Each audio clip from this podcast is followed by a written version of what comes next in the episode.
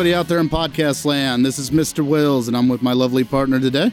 Brittany. And we have a very special guest. We're actually live on location from the Living Dead Museum in the historical Monroeville Mall in Pennsylvania. And it's Monroeville, not Monroeville. And our special guest today is the one, the only. Would you like to introduce yourself, sir? It's Lawrence DeVincentz, but call me Larry. I'm on Facebook. I'm all over the place. Hello, how are you two? Doing well. How are you? Very good, very good. Uh, thank you for coming on the show. Uh, I would a full upfront disclosure is uh, Larry and I have probably been friends for what a decade now. Would you say? Oh, close, close to damn decade. Yeah. Um, but Larry found out we were doing a podcast, and we kind of commiserated. And Larry does a lot of cool, interesting things in the George A. Romero universe. Uh, he's got his fingers in many pies, and we're going to talk about a little bit of all that today. Uh, Larry, how have you been? How do you feel? How's how's post pandemic? We're not quite out of it yet, but how's post pandemic life going? Nothing has changed for me through the whole pandemic. I worked six days a week, and I've continued to work all through it, and I never had any changes really. Uh, the world changed, but I didn't. Don't change for you. Don't change a thing for me. To quote Limp Bizkit covering INXS. Uh, no, that's good. That's good. You're so you're still keeping busy. Um, many people may not know this, but I consider you the number one George A. Romero super fan. So would you would you say that's a correct uh, description of you, or what would you? Uh, I would agree with that, and some people would say expert on George Romero, and uh, I have a little trouble saying that. But in recent years, I have changed on that uh, stance. So now I do call myself an expert from here and time to time. But let me tell you why. I attended George Romero's public funeral when he passed away. And um, of course, I was there with many other people, his family, friends, uh, including people like uh, Matt Blasey was there. Um, Michael Felsher was there. A lot of the actors from his Canadian films, which were made later in his life. And uh, I went up and I talked to his wife, Suzanne, and his daughter, Tina. And I had t- talked to Tina and told her, you know, I don't like to call myself an expert, I know so much about your father and the movies and locations and collectibles and stuff. And she's like, you know what? Own it. Go with it. If you know that much and you really are an expert, you should own it. So since then, I'm more okay with calling myself an expert. You got the gold seal of approval from Tina Romero, and she no is, arguments here. Yeah, she she is the progeny of uh, George, and I love Tina. Everything I've seen her on, I've uh, listened to her when she did her podcast. I listened to a few of those episodes. I love that. She was on the Garf Network. That's great. I really love. She's so creative and so full of a different energy, but you can tell she brings the Romero energy in her own way, and she is definitely her uh, father's daughter, and I think she's cool. Uh, do you have any fun stories from hanging out with Tina or anything like that? No, I haven't really hung out with her per se. I got to talk to her a little bit at the funeral, uh, and I cried to her. Of course, I mean, I cried with Suzanne. It was very emotional when uh, when George passed away. I mean, I, I couldn't help it. Well, you are the expert. How long have we been without George now? Um, well, he passed away in uh, July of 2017, so it's been four years. It, it feels like a decade. It, he left such a vacuum. I came into this world just kind of as an outsider who was luckily let in and earned my way and earned my keep. And now I'm doing this for fun with Brittany. And we've met through doing things from the Garf and going yeah. to Romero events. And he was such a large soul. I got to meet him the one time at the Evans City um, Living Dead weekend, and that was the only time. And he wasn't even doing autographs; he just did it as an appearance out of the kindness of his heart, which I thought was the coolest thing. And then he did the um, he did the induction or uh, the dedication. If you want to talk about that. Yeah, uh, during the last Living Dead festival in 2000, I believe 14, uh, George had attended the festival, which was put together by Gary Streiner from Night of Living Dead, and uh, he came there to just say hi to the fans. He wasn't uh, contractually allowed to sign autographs, but he got to meet everybody and take photos with everybody. And he a he did a dedication to uh, sort of a ceremony opening up the chapel and celebrating its restoration there at the Evans City Cemetery. So that was really cool. That was that was a moment in time. It was awesome, and also that that just once again seals the deal of you being an expert, being there for these big moments, the his funeral, but more importantly, his dedications. And were you at the MoMA screening when they did uh, Night of the Living Dead? Yes, I went through a lot of uh, traveling. I took a bus from uh, where I live in South Carolina, and I didn't want to spend all the time and money on on gas and driving up and such, so I took a bus and I met Kevin and Mandy there up, you know, Kevin and Mandy from the Living Dead Museum, and they put on the uh, Living Dead weekend with me and Daz. That's we're the four, the core four of us. well, we went up there and uh, we saw the screening, and it was great. Uh, it was at MoMA, the Museum of Modern Art. George was there. Russ Streiner was there. Gary Streiner was there, and uh, George's wife was there. And it's funny, I was watching it, and I saw something, an imperfection, let's say. I've noticed this, this imperfection on a lot of Blu-rays. Once we, you've come to the Blu-ray era, coming out of VHSs and DVD, when you hit Blu-ray, you can see a lot of imperfections in movies that you would not have seen previously because the the resolution wasn't there. So you could see things that are out of focus. And so many older movies are maybe cheaply made movies. So when I'm watching Night of the Living Dead restored on the big screen, I see all these out of focus shots, and I'm like, oh my god, this is crazy! Like you can see it, really see it. It's glaringly uh, glaringly obvious that there are a lot of out of out of focus shots. So at the end, George and Russ and Gary get up, and the first thing George says is, "I can't believe we made a movie so out of focus," and everybody laughed because I mean I noticed it too. You know, it's right there it's in your face. Obvious.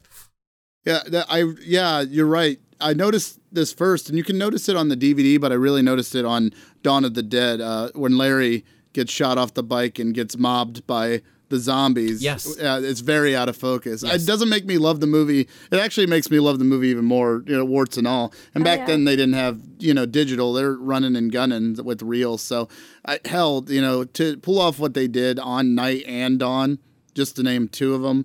Uh, yeah, you're you know they're some of them have you know some shaggy dog elements to them, but they were you know independent films and they stood the test of time. And more importantly, they've created the narrative of the history of independent cinema, and that's why I think they'll be loved forever. And saying that on my end, I would like to hear how you first knew that you wanted to be a George Romero expert, how you fell in love with George or his work.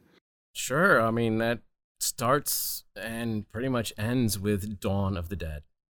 Um, I think it may have been the first movie of his that I saw, but it could have also been Creepshow because they would have came out on cable or whatnot or in video at the same time. Creepshow was it was in theaters in 82 and then it would have hit like cable a year later like HBO and such at the end of 83. And uh, Dawn of the Dead was released on home video at late 83. So I could have seen them both around the same time. I just don't know which was first, but I have a deep love of both of them. So it starts with Dawn of the Dead and then over the years it just grew and grew grew to the other movies and and i love you know a majority of his films. Is there a particular moment where you a scene or something where you're like this is my guy like that you knew that it clicked for you that you wanted to pursue this as more than just a casual fan where you were saying i want to go find these locations and we'll get into that in a little bit or when you said I, I need to own you know props or what what pushed you over the edge into super fandom is I guess my question. Well, um, it's because of Dawn of the Dead that I'm into all the things that I do now, such as doing location tours and collecting props and memorabilia from the films. I just always loved it. I, I watched it the first time and I remembered it. And then it was a couple years later before I saw it again and uh, I got the video at like a local Jamesway in uh, New Jersey where I was living as a kid, and uh, I just watched it over and over and over again. And I would go to Fangoria conventions in New York when I was a teenager, and I got Document of the Dead there, and I watched that a million times. And then I remember when the uh, the so-called director's cut, which is really the the Cannes Film Festival cut, came out on VHS in about 1997. Had to get that, watched it a million times and then, well, you mentioned, you know, what really made you start collecting and getting into it like a super fan. I would say the next event that happened is what did it. I went to the Horrorfind convention uh, in 2004. That was in Baltimore, Maryland, actually Hunt Valley, Maryland. And uh, it was a reunion of Day of the Dead cast members, Dawn of the Dead cast members, and it had some of the Night of Living Dead people there, and George was there as a guest. So I saw that advertised after having not really paid a lot of attention to the movies for a couple years because I was having kids and working a lot and such. And I saw them all appearing there. So I'm like, I gotta go to this.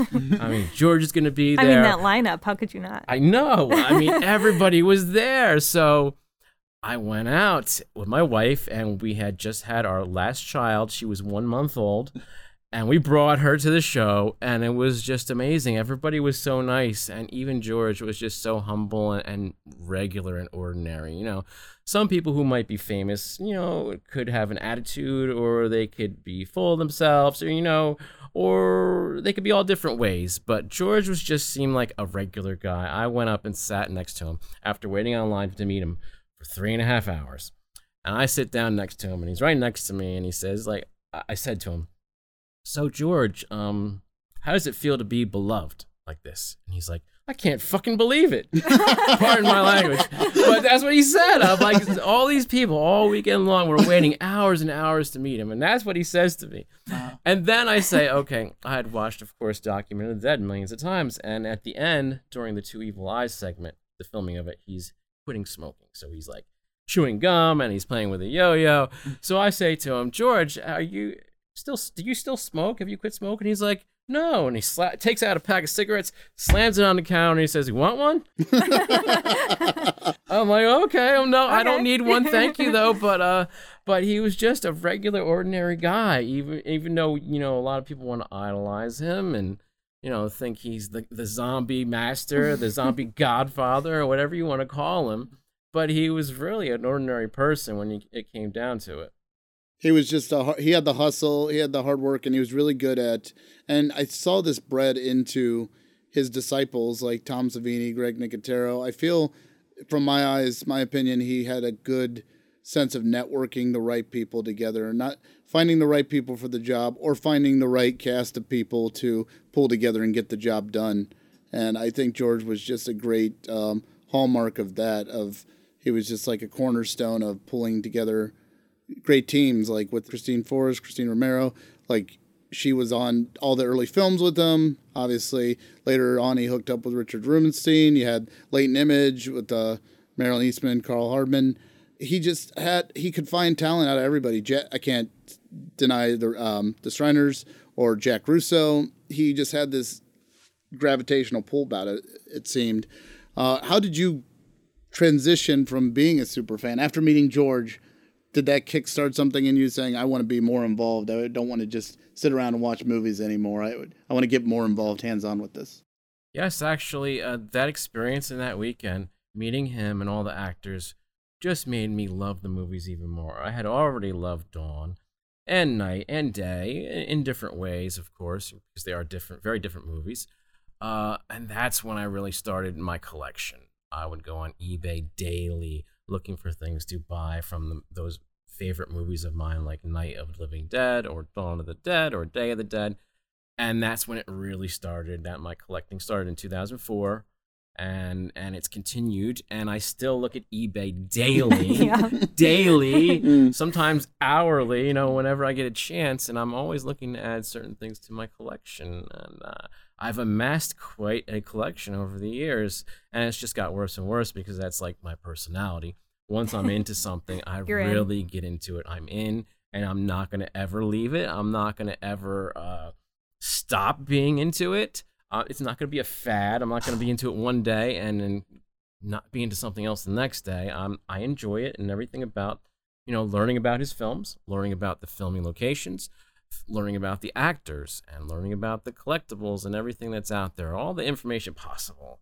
I'm into it a lot of people are into sports or maybe even wrestling. And you know, like what happened to your favorite wrestler or wrestlers back in 1984 at the uh, Pontiac Thunderdome or wherever it might have been. it's and a Silverdome. Silverdome, whatever. You know, you know these things. People right. know about sports and their statistics and all that. Yeah, yeah. I don't know about sports and wrestling. I know about horror movies and George Romero films. That's what I'm into. That's awesome, and I appreciate your love for it. And that was one of the reasons I gravitated to you. Uh, what would you say your prized possession? I know you probably have a ton, but if you had to name one, if you had to narrow it down, or maybe top three. It would be better to say top three because narrow it down to one, that's a little tough. It's like picking your favorite. And Yeah, d- does exactly. it change once in a while? Do th- do things you know your no, top I could or- get something new that could, Ah. you know, usurp a top position. but um, let's say if we go with three, um, one of my favorite items is I have one of these uh, Night of the Living Dead scrapbooks that was made by uh, Karl Hardman and Marilyn Eastman. They made them originally for the uh, Zombie Jamboree of 1993, and they feature reproductions of all the articles over the years involving Night of the Living Dead and and production materials, reproductions, and uh, original photos and things from the set and behind the scenes photos and all kinds of cool stuff. And it's a really neat piece of memorabilia made by two people who were involved with the movie. So that's actually one of my favorite items.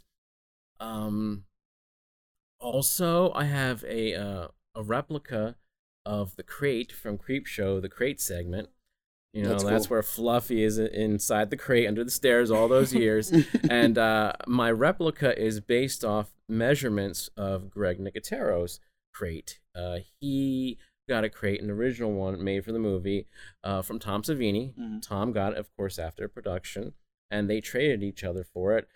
Uh, Greg gave Tom a life size Gort from um, Stay there. St- the day the Earth stood still, and Tom has it in his bedroom to this day. and uh, Good trade. and Greg got his crate. so uh, there's a famous company that does restoration work on masks and uh, like Star Wars uh, memorabilia and, and like Rick Baker masks, and, and they restore all the uh, Romero, Tom Savini stuff that's out there. The company's name is Tom Spina Designs. So they went over to Greg's, got all the measurements and pictures of his crate, and they created my replica. So that's what I have. It's based off an original one. It's not like just some guy in, in a, a garage saying, "Hey, let's make a replica of the crate." No, this is based off one of the original ones. So it's it's really good. Did they only make one for you, or is there Uh, a couple out there?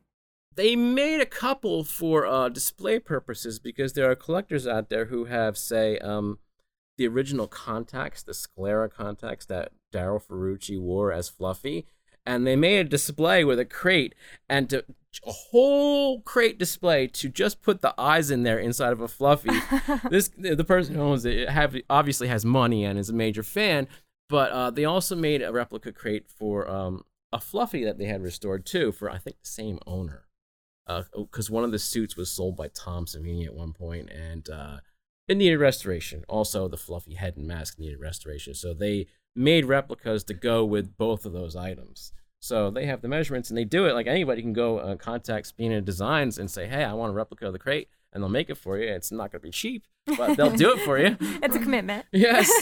well, that's if, So that's two. yeah. Yeah. If you're a super items. fan, you'll you'll fork up the money. Sure. I, I also know a friend of the show, Dave Birian, owns one of the original. Yes, crates, too. Dave has the hero crate. That was George's. It's the one you see most of the time. That's bloody at the end. That's an amazing item, of course. And there may be photos of you on the internet inside of that crate somewhere. Is that yeah, I'm inside of it, be some out peeking out, peering out like Fluffy. Yeah, I'm in there. Yeah, and Dave took photos for me. I, I mean, it was weird, but I had to. Not now. had to do it. great. Well, I mean, you have to. Yeah. Okay, so now you said Yeah. three top items in my collection. Those are two. The third, what would it be? What would Mm. it be? What do you know that I have? You I have some stuff that I've never even told people because Oh. I just can't talk about it. And some of those items might be some of my favorites, but let's see. God, you got me on the spot here. give us an exclusive. Uh, okay, I will actually. Okay. Okay, oh, he's convinced. okay. I have. Okay, I'll give you two for one. Okay. The Deal. third will be two items. Okay. I have an original after party invitation for the premiere of Dawn of the Dead. wow. So they had a cocktail party after the premiere at the Gateway Theater, and they gave, gave out invitations for it. I have one of those. That's amazing. And then the other one, 'cause it's a twofer, it is a invitation to the premiere of Knightriders. That's really cool too. Wow. Wow, that's really neat. And I can't talk feel like about those are hard any more around I- that. I'm not- I wasn't that's gonna pry. exclusive. I have not put that information out to anywhere or anybody else except for you two. Only here at Signals from Pittsburgh. We love you, Larry. Thank you for that. You're welcome. I so when did you step out of when did you know you had I don't want to say quote unquote made it, but we're getting recognized for for your works. I remember a particular DVD box set that came out and then after I had met you and went back and watched it that I had recognized you and maybe Mr. Blasi and Mr. Birion on there. Was that one of the first brushes with greatness that you had being on a DVD extra of the Dawn of the Dead or is there something other moment? The one you are referring to is probably the uh, the Dawn of the Dead Ultimate Edition in Yeah. the black case by Anchor Bay. Oh yeah. I'm not on that. I thought you were. I thought you were on that. I'm not on that. Aren't you, you, you? But you were there for that tour. I was not there for that tour. I thought you were. What did I see you on then? Do your research. No, I'm just kidding. We'll cut this. no, do not cut anything. No, okay. Uh, I- I started getting sort of recognition because of my posts on Facebook. I think. uh, I think before anything else, because I would just start all these groups for George's films and post in them daily. You know, behind the scenes photos, things from my collection, things that I'm collecting. And uh, I think that's where pre- people would have probably noticed me first as far as this, you know, George Romero stuff. But then in 2012, I started working on extras for a lot of different Blu ray projects where I would share my uh, photos and scans of, you know, things from my collection. And uh, the first project I worked on was a Day of the Dead Blu ray for uh, Norman, England, in Japan and and then it just snowballed from there. Then the following year, in 2013, I worked for Michael Felsher and Red Shirt Pictures, where I contributed materials to his uh, Shout Factory Knightriders release, his uh, the, the Day of the Dead release, uh, also by Shout Factory, and also the Creepshow release from um, was it Second Sight in the UK? I think it was, yeah. So and then it just kept going on and on. Well, I know I own one thing with you on it. I'm like, oh yeah, Larry. Well, um, then I've contributed to so many things Oh, since well, then. yeah, since and in then. particular, if you want to go further, where you can really see me interviewed is uh, the George A. Romero Between Night and Dawn set from Arrow. I it, it contains the movies between Night of the Living Dead and Dawn of the Dead. Those are There's Always Vanilla, The Season of the Witch, and The Crazies. It omits Martin because that is owned by another company and they could not get the rights, but it is a fine set regardless. And I worked extensively on that set. I am interviewed uh, on a location segment for the Crazies where I take fans through a, a nice video tour of locations from the Crazies. And uh, I also contributed extensive video galleries on that set for each of the three movies detailing my visits to the locations where I go there and I bring screen captures from the movie and I try to recreate and photograph shots of the same angles at every location, all the kinds of scenes you see in the movie.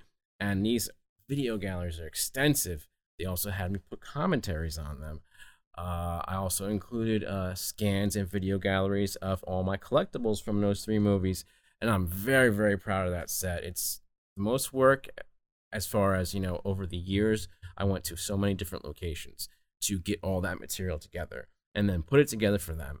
And then they didn't have any kind of input. They just let me do what i want. Oh, that's put great. it out there. They said well they did say could we have a commentary for all these things? So i did that. And then i also w- uh, was able to find the 8 millimeter footage on there. That's the behind the scenes of the crazies. That's awesome. it was filmed by um, uh, sam nicotero he plays Deputy Shade in the movie, and his son Frank is a friend of mine. Sam passed away in 2015, I believe, and uh, his son shared with me this 8 millimeter footage from the set of The Crazies. And this was before the set was like coming out, and I knew it was coming out. And I said, Frank, can I share this with Arrow and, and possibly get this on the set that's coming out for the Crazies? You know, this would be amazing because you see Romero there, you see them filming some of Deputy Shade's, you know, scenes and stuff and it's really awesome. We got to get it on the set. So Frank's like, sure, you know, I'll, you know, give them my information, and he signed the necessary papers and got them the footage and all that, and it ends up being on the set. and I they even asked me to do a commentary for it. So I did so much work for all three of those movies on the set that it was just amazing. It's it's the best work that I've done to date. Uh, although I, I want to do more, and I'm working on stuff for a certain release from Second Sight coming up in the new year. Uh, they're doing Martin. I mean, and it should be pretty pretty awesome. Uh, Martin's my favorite non-zombie Romero. I have to I have to make the non, uh, the distinction of non-zombie Romero film, but I think Martin outside of Dawn of the Dead is my favorite. It is really Nice. good. No, no, it's a great movie. And I've contributed a lot because I have a lot of rare materials. For example, I'll tell you one of the things that I contributed uh, to the people producing the extra features on that uh, set. I have the original um, materials for the TV trailer for Martin. And in that TV trailer, you see him sitting on a set of stairs and he's sort of narrating like what you see. And that set of stairs is actually the stairs that lead up to the roof at George's old office building, 247 Fort Pitt. Uh, so I somehow over the years have acquired these materials. It's the I have the original negative, so there's nothing better than a negative. I also got you know, uh, you know, uh, I guess it's a, a reversal or a different a different version, like the next step up. I'm, I'm drawing a blank at A the second. positive. Uh, no, no, I think it was like maybe a positive or something, but uh, I have the negative for that, and I have a negative for the crazies for a trailer, and I have a bunch of cool stuff that I was able to help them out with, and they I sent off the materials, they scanned them, sent them back, so those things are going to be on there. That's awesome. Uh, is that up for pre-order yet?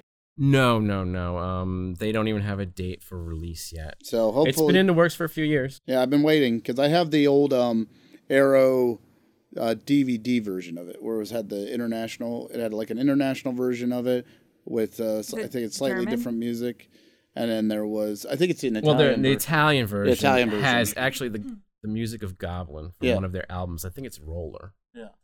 And it's different. It's pretty cool, like to watch. I mean, I love the original version best, but the Italian version was cool and different. And the the current Arrow DVD, it was pricey for a while. I don't know if it still is, but uh, it has comes with a lot of cool. Bo- it's got window box art and like a poster. I'm sure you probably own that one. Yeah, I have all the versions of Martin that are out there, and the reason why um any of them ha- are kind of pricey at the moment is because that uh, they are out of print. Uh, no cur- no company has the rights except for maybe a Japanese company put out a Blu-ray in the past year and a half or so, Mm. and it wasn't anything particularly special. It had nice packaging and it had extra lobby cards and things. It Mm. looked really nice. It had really cool stuff in it, but it was just really uh, a port over from the old. Uh, I think the HD transfer, which was released on DVD by by Lionsgate in 2007. Oh, okay. So it wasn't anything new, but it is on Blu-ray in Japan and a nice set. But this new set coming from uh from Second Sight is going to be amazing because they're putting it out totally remastered. It's going to be out on Blu-ray and uh, 4K UHD. It's going to have all time, all kinds of extras. You know, it's going to be beautiful, just like the Dawn of the Dead set that they did. Well, speaking of that set, and as I misremembered you being on the other one, you actually are on the Second Sight set. Is that's correct? Well, yes, yes, yes. well, uh, there is a mall tour on the uh, Second Sight, uh, Dawn of the Dead set. It's too many hits to the head, Larry. And uh, I uh, helped out on that as sort of a uh, a- guide and uh, a guy to uh, bounce ideas off of and make sure uh, you know what the guys said was correct in case they sort of screwed anything up. I mean, they didn't necessarily say anything wrong, but I was there to fact check. you were the Romero, the resident Romero expert. Yeah, yeah. And you owned it. and I got a credit on that, and that was that was cool. Uh, I wish I could have done more for that set, but it was at a time where I was really busy with work and and attending and vending at a lot of conventions, and then working on a lot of different projects, and I just didn't really have time to contribute too much to that set. But I did contribute to that, and I got a credit on it, so that was cool. That is awesome. Maybe the next release, whenever it comes out in the U.S., I can work on that one.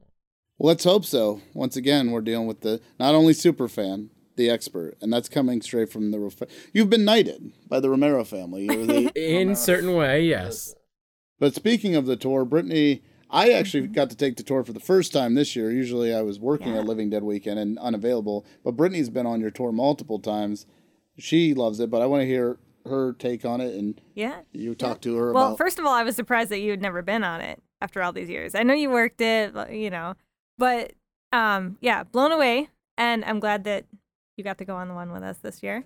Um, yeah, I, I started coming to these pretty late into things. I think maybe 2018, 2017, 2018 were, were the first times, and it, we my my dad and I have been fans forever. Um, I was talking to you earlier. We we came down in I think 2006 or 2007 when there's still a lot of stuff here in the mall.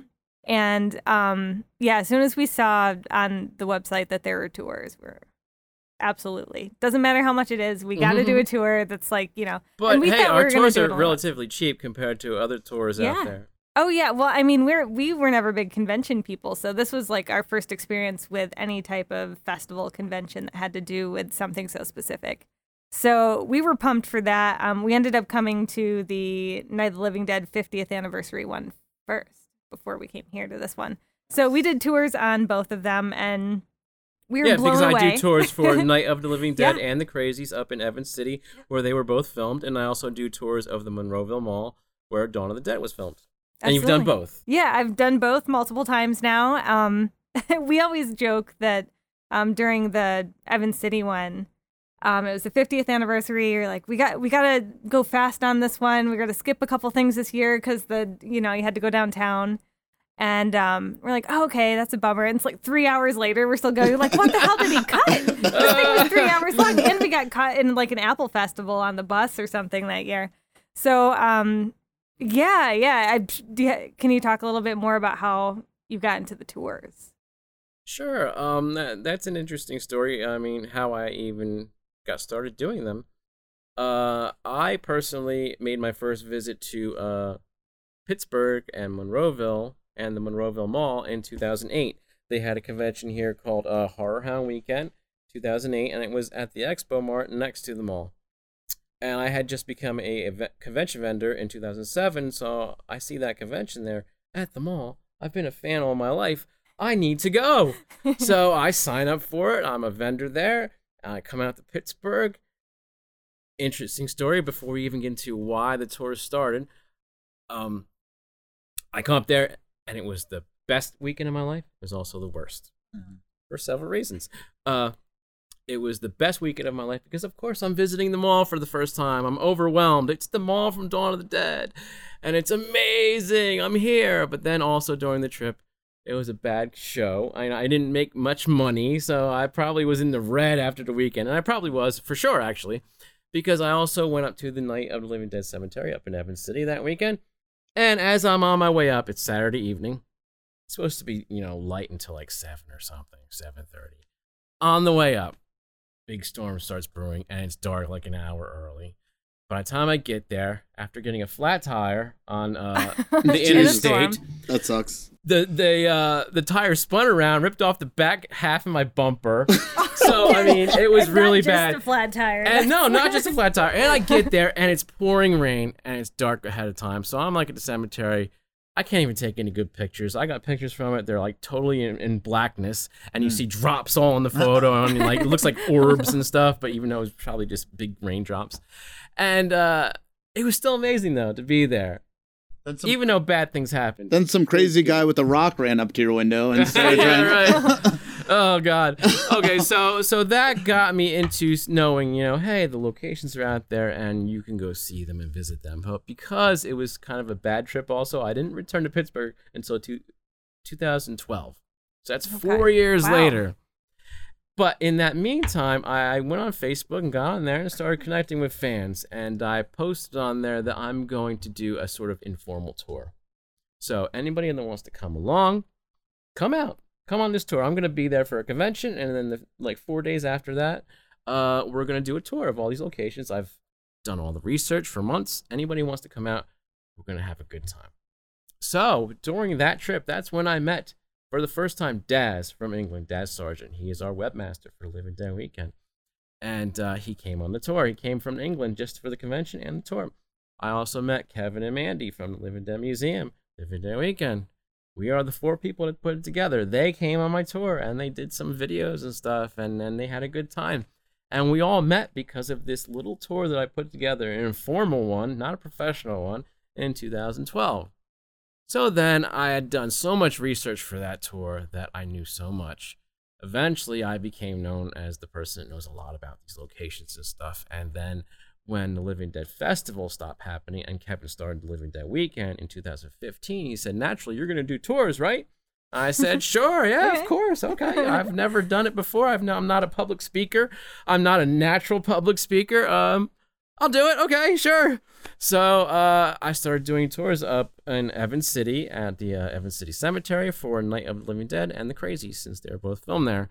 And then it just snowballed each year. We kept doing that. And then in 2017, we started doing uh, shows here at Monroeville at the Monroeville Mall. And I started doing tours for Dawn of the Dead here at the mall. And I still them I still do them to this day. Absolutely worth it if you get a chance to go on it. You Thank get to you. go into the the back rooms of the mall, boiler rooms, stairways, doors, hallways. Um, but I mean, you as a host, you just really make it. It's, Thank you. We love it. I we, we'll never that. miss it. I try to make it fun. I try to include facts and things you might not know. I try to show you the things that you would absolutely want to know because as a fan, that's what I wanted. Years ago, I saw that box set that Will thought I was on, and I see there's a tour there filmed by Greg Nicotero, and I'm like, everybody's having fun. It's at the mall. It's hosted by Ken. It's hosted by Lenny. You know, So that wasn't you. on. So you're not Greg Nicotero. Shit. No. Okay. oh, I thought it would be cool. I'm like, I gotta go on a tour there one day. Mm-hmm. And eventually I learned so much about the mall and did so much research that I became the person to do the tours, which is just weird. That's my brain. You've been you've become so synonymous from the tours. I'm retroactively putting you on tours that you weren't even there for. yeah. yeah. So yeah, I mean that's a, testament to my idiocy and your legacy. So. I can go with that. Oh no! Did you go? Were you at the um, Martin when they did Martin screening at the Hollywood in Dormont here in Pennsylvania? Did you come up for that? I remember. I heard about it. I wasn't there. I remember Matt Blasey was there. I thought you once again. I'm just retroactive because you're everywhere now. You're you're ubiquitous. You're if you're all over it. if Romero's things are happening, Larry's there. Larry's I Larry's try, I try, but bef- back then I was only able to come come up certain times during the year. Um, but no, I, Oh, wasn't I there. was I was gonna ask. You might not have actually. Um, in 2008 there was a zombie walk here that was huge. Did you come up for that? Or I was did that a little too early? Okay. No. Yeah, it was in. I think it was in October, and the Guinness Book took a picture of us and stuff. It was awesome. And that was like a month after I moved here, or it might not have even been a month after I moved here. I was like, "Oh hell yeah, Monroeville! Yeah, I was there once. Let me go for, to the zombie walk thing." So that Yeah. was a lot of fun. I Um, was there in cool. 2008 for that Horror Hound weekend convention, and it was like maybe June 2008, and then I didn't come back for four years. Okay, okay. And I So we missed that one. I think when you came back, I had just moved here the day, like it was the week before J.C. Penney closed, and I remember Kevin and Mandy and you and Matt Blasey. I'm not going to say anything, you know, but you guys were We all got in there. Oh, that was amazing. checking it out. I mean, I, I cool. love to talk about it, and I talk about it on my tours too. I had visited, like I said, in 2008, so I saw J.C. Penney's in all its glory. Mhm. Escalator still there, elevator still Yeah. there, and then I came back in 2012, and it closed that weekend. Then I came up, and I didn't get a chance to go inside, and it closed its doors like that Friday night or something, and I was at a convention all weekend, so I missed it. Uh, so I didn't at that point slide down the escalator or do any of the cool stuff that you might want to do there.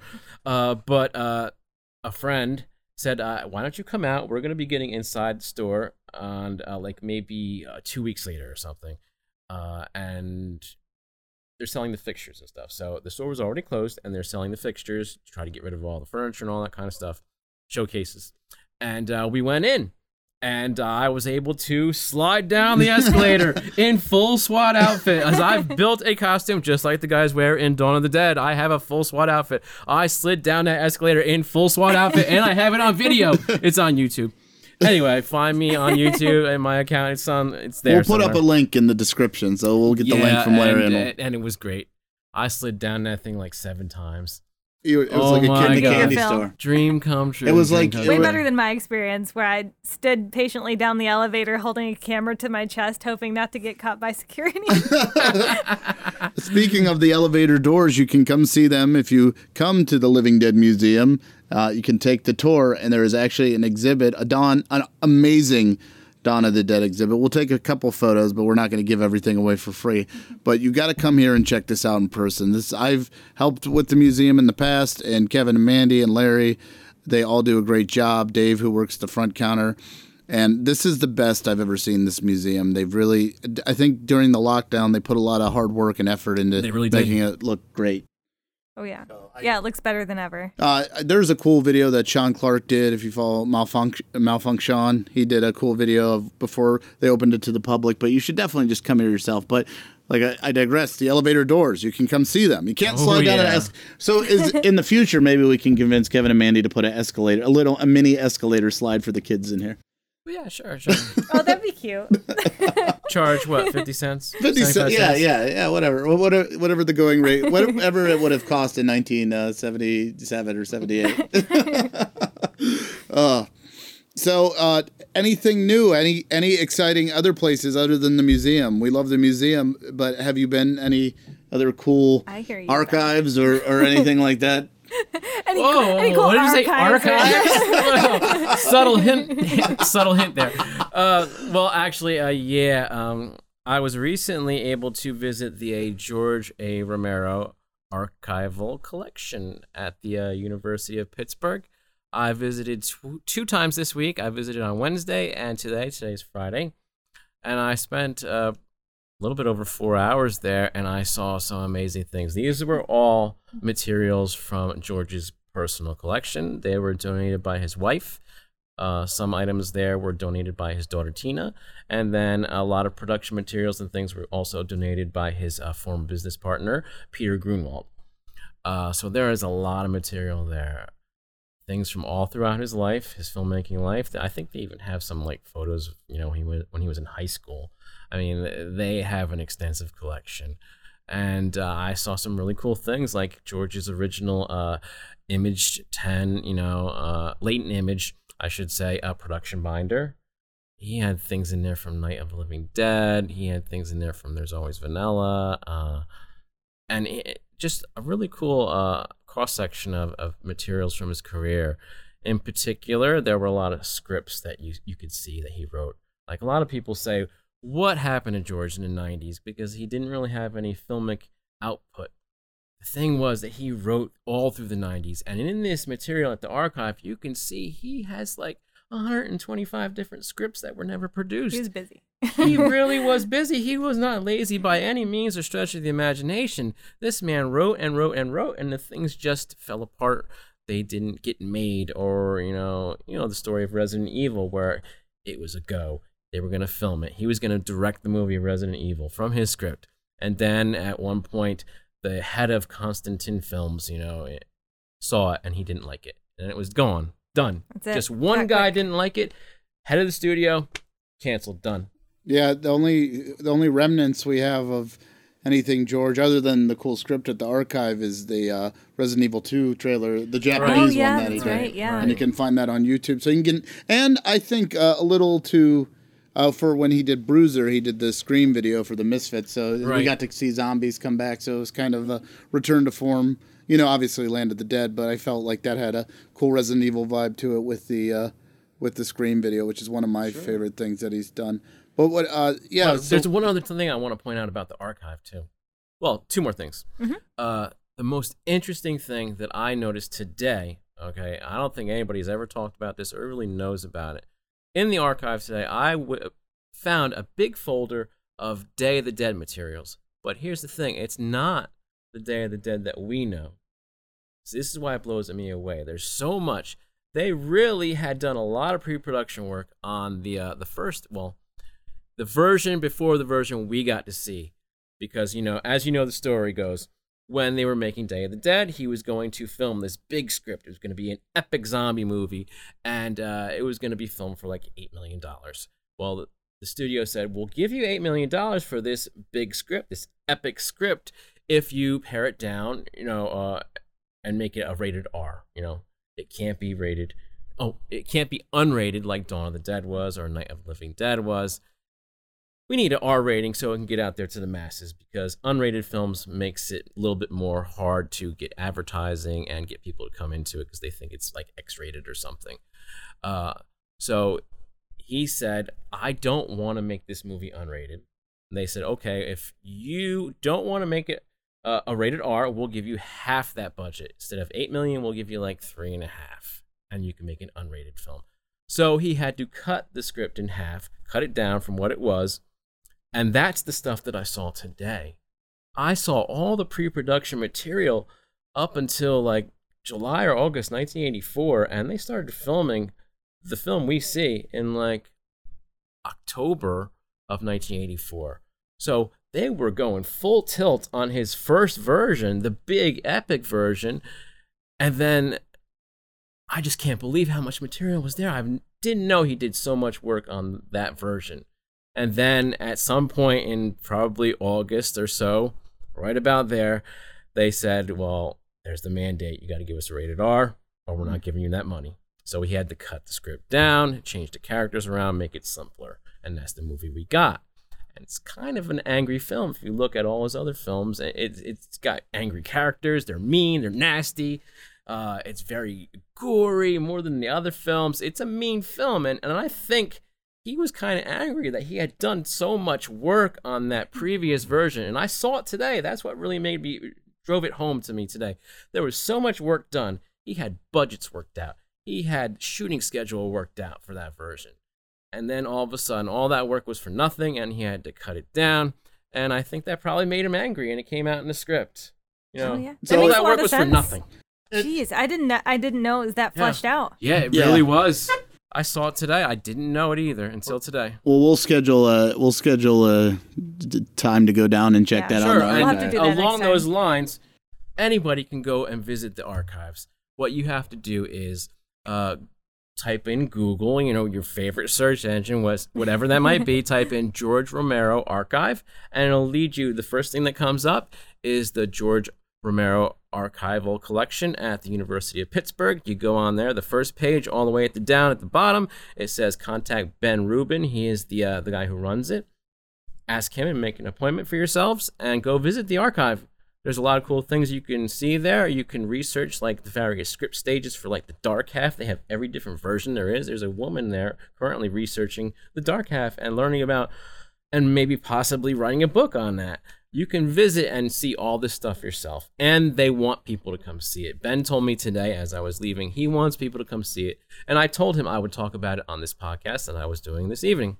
and we're gonna go down there. Maybe uh, Ben can be a future guest on the show. And I know he's Yeah, doing Ben's stuff with the. Garf. We love Garf, but not to not to take away from the George Romero expert and knighted, knighted, might I say, by Tina Romero. We can't. I can't leave that out. That's big. I never knew that. That's Yeah, that's big yeah. news. That's that's uh, and the Day of the Dead thing I knew about, but yeah, geez, it seems like he was No, right. I was blown right away. Up, right up to the finish And line. it and- explains his anger too. Not just that they wanted to control him and say, "Hey, you can only have this much money." Sure, that might make you angry, but he really did so much work for it that that had to have figured into his anger. It's it's exhausting. I think what what the mo- the film we got I see in Day of the Dead is uh, Tom Savini's uh, magnum opus, and Tom Savini, friend of the show. We love you. Happy 75th birthday.